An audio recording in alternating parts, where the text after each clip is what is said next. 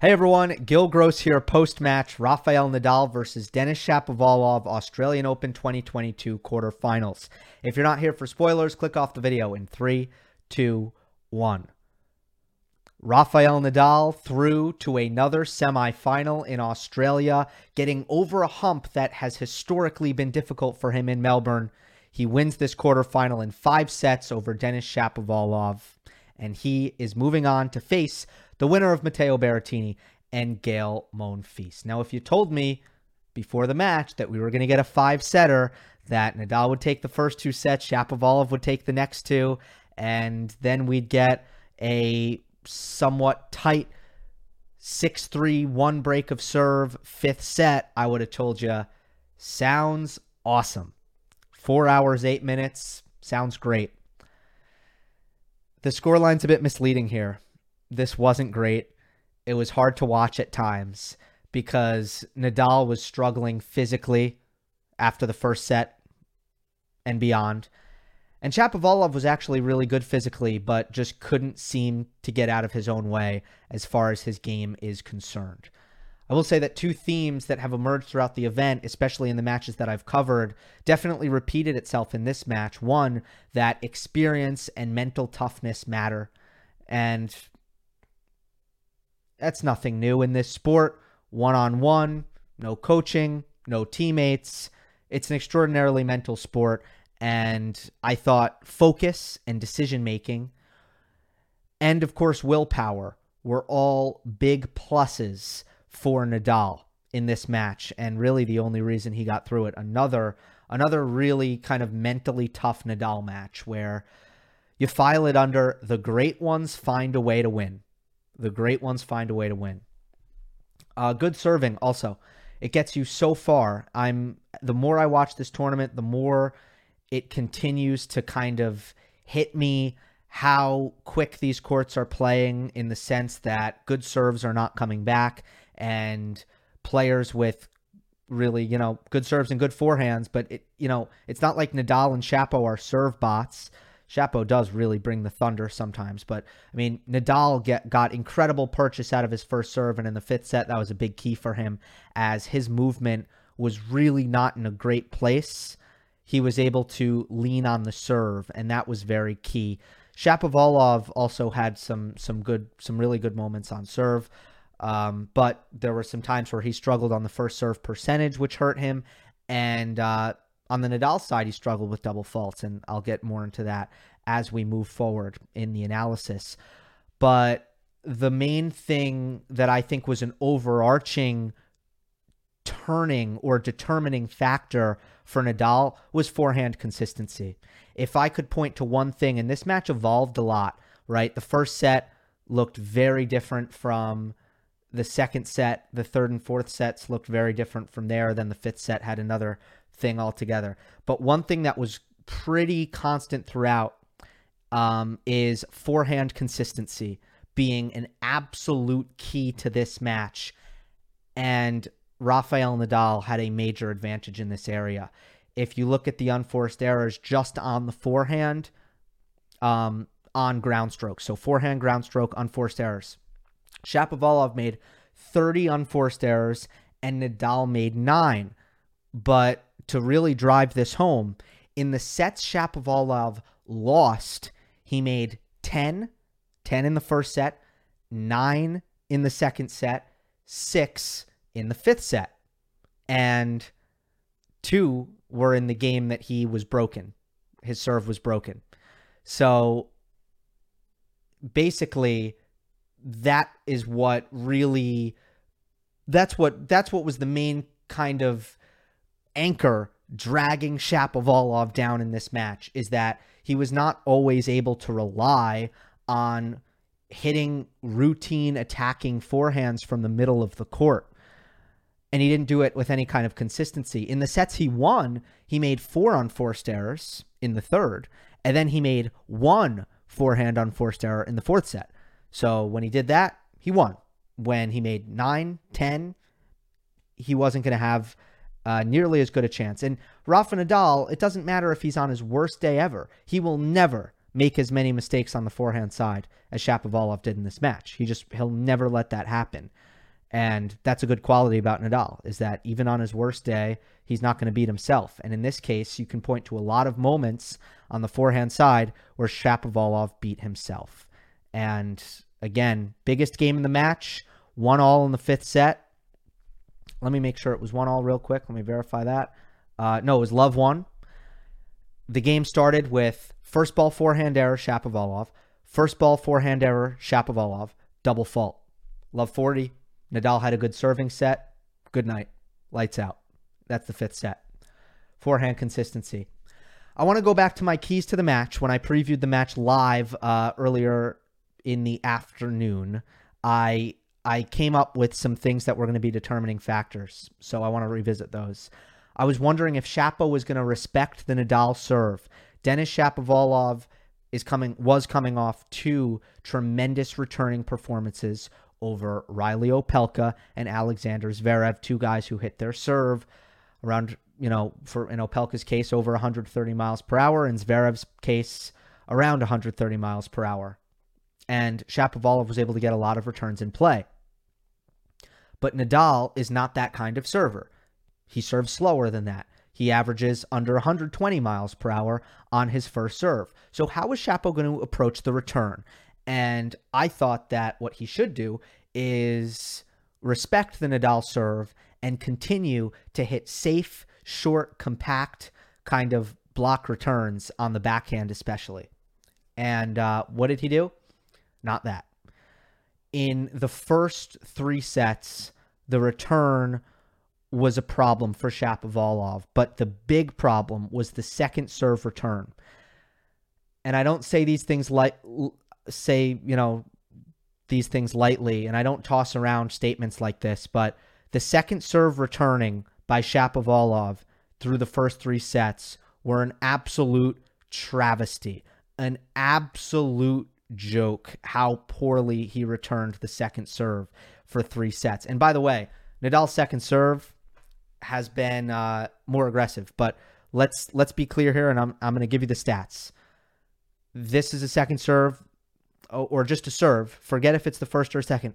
This is a serve that's traveling at an average of 103 miles per hour. And Shapovalov returned 34% in play in the first three sets, which means he basically missed most of the second serve returns that he hit on serves that were coming in at an average of 103 miles per hour. You can't do that. And in the first set, Nadal served an amazing first serve percentage. So it wasn't clear that it was an issue. In the second set, when Nadal had an energy dip, he um there were games where he lost his first serve and Shapovalov just still gave him free point, free point, free point. And Nadal's hitting second serves. So that was completely unacceptable from Shapovalov's perspective. Now, he ended up finding the range on the return. And for the last three sets, including the fifth, I think he he returned well enough, decently enough, where I don't think that that was a major issue for him. Obviously, he was able to win two of the sets that I'm talking about, um, and, and he lost the fifth. But I will say he found the range on the return. So it's not, you know, I can't, I can't say that Shapovalov had a terrible returning performance. What I can say is for three sets there, his second serve return was a massive, massive reason why he did not give himself a chance to win in the second set. And then, you know, got, I think, pretty fortunate in the third set that he was able to win. My second question coming into the match was Can Nadal's body take the abuse when you play a better player with massive groundies and a big serve like Shapovalov? You are going to be moving more violently around the court on a more regular basis. And I was wondering how much running can Nadal do? And the answer was not a lot. What I didn't foresee was that it was going to be the heat that was going to be the main factor for this. So, in Nadal's own words to Jim Courier after the match, he said, I was completely destroyed by the warmth. That's what he said. Completely destroyed. And I think in the first set, he was exceptional. More on that later. After that, he never had a full gas tank. He never had all of his energy. The forehand was slower, the movement was slower. The only thing that wasn't slower was the serve. Everything else was at 75% speed for Nadal. Um, and by the way, the rallies were incredibly short in this match. In fact, in the third set, not a single rally with more than eight shots. Not one. The entire third set. It was literally just a servathon. And still, there were energy issues for Nadal. So, you know, it's good that there's nothing wrong with him other than just the heat got to him. It's likely that he will be playing the remainder of his matches in the late afternoon um, or at nighttime. So, I, I mean, he didn't answer questions about his fitness in this match, but I think that you can still hold out hope that Nadal might be fine in his next match or in a final if he makes it there. But Nadal's body and his physicality was a, a hindrance in this match, not a helpful key for him in victory. I do want to talk about the double faults for Nadal because I do think Rafa could have won this match quicker and easier had the double faults not played such a factor. He had a, a career high, career high double faults in this match with 11. And uh, they did come in bunches sometimes, or, you know, really two in a game at times and in some key moments. And I guess what I do want to say on this is that he is hitting his second serve bigger and more aggressively. And I think we can expect to see a slightly elevated level of double fault rate out of, out of Nadal, but not to this extent. This is too many. This is going to hurt him. He he can't double fault in the future as much as he did in this match. The context overall is that in 2020 he had a career worst double fault rate of 3.4%. Now, at the time and even in hindsight, that wasn't a problem at all. That was just, I think, a function of him going for his second serves more. But in 2021, he set a new career worst at 4.9%. And last year, there were matches where I thought it's getting a little bit, it's becoming a bit of a problem, and that Nadal is going to want to get that under control. So I think Nadal would be uh, it would be good for him to get back to that 2020 kind of 3.4% double fault rate. In this match, I didn't calculate it at the end, but at one point it was 9.1%. I assume it stayed around there. But that was an issue for Nadal. And by the way, you know, I know his stomach was hurting, but the the serve speeds were the same. There was never a dip in serve speed. So I don't really know that we can blame the stomach issues for the double faults, but maybe it's a possibility, I will admit. The biggest positive in this match for Nadal was how well he played the first set. So I want to take a moment to talk about that.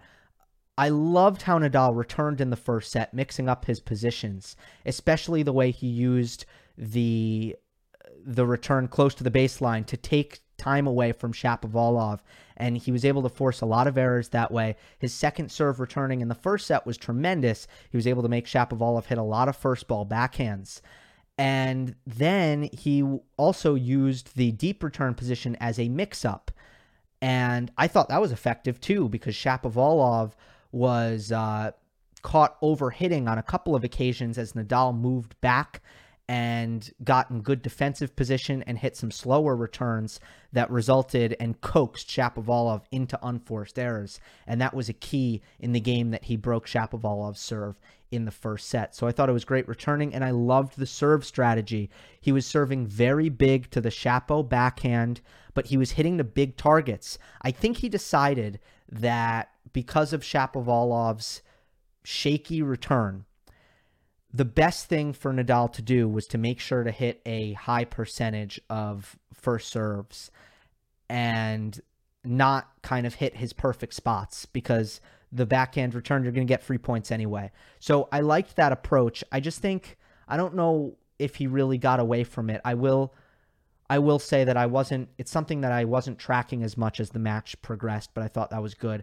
And then just using the forehand to dictate with extreme confidence. That was uh, really uh, a standout attribute in the first set. And it just kind of went away as Nadal's energy went away and that, that racket speed dipped and the forehand speeds went down. The confidence went down a little bit and uh, it, it kind of came apart.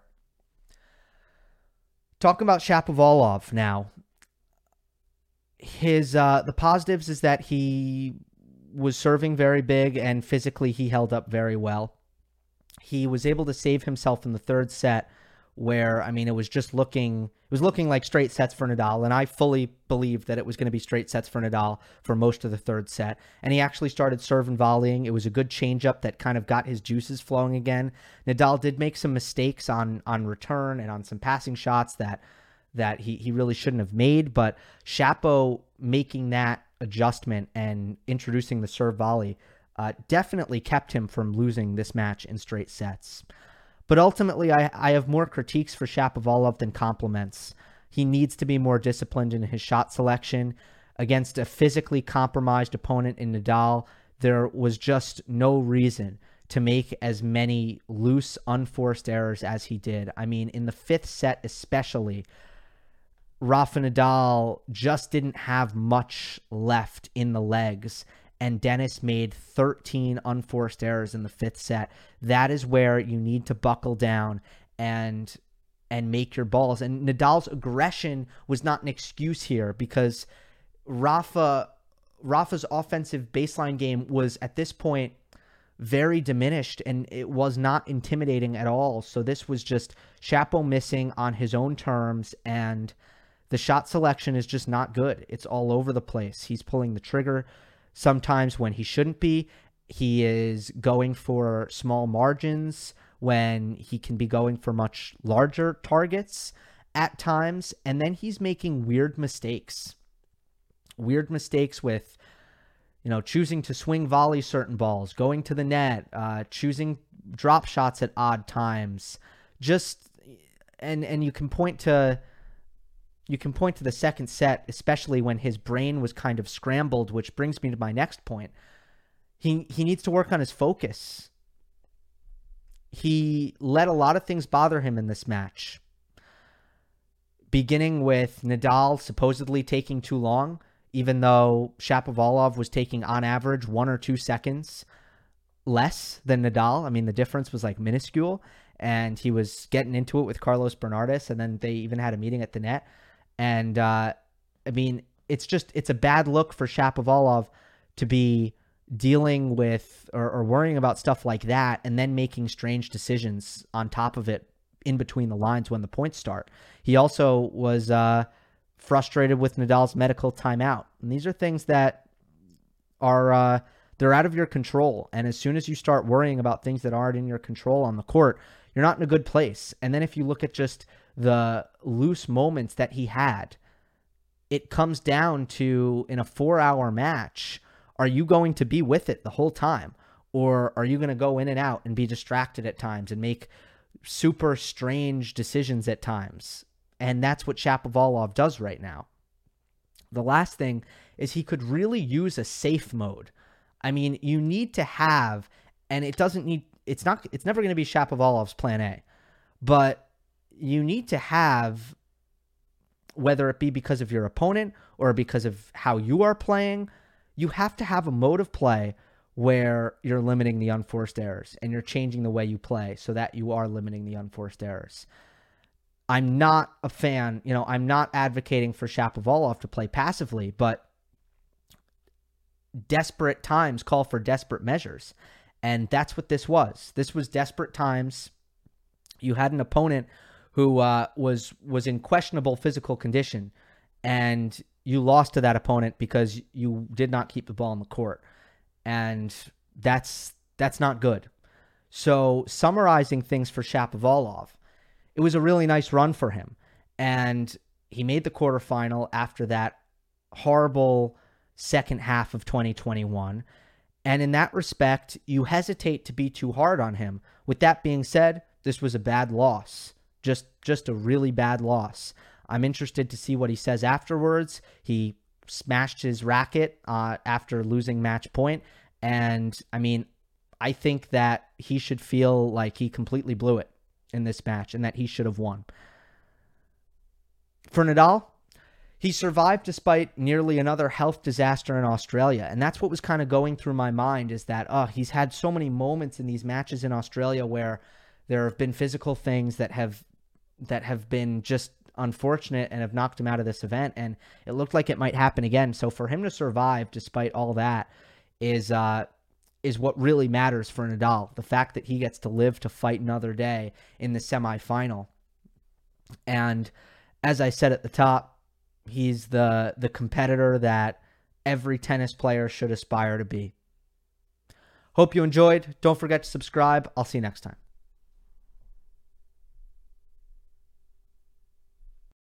For the ones who work hard to ensure their crew can always go the extra mile, and the ones who get in early so everyone can go home on time, there's Grainger, offering professional grade supplies backed by product experts so you can quickly and easily find what you need. Plus, you can count on access to a committed team ready to go the extra mile for you. Call, clickgrainger.com, or just stop by. Grainger, for the ones who get it done.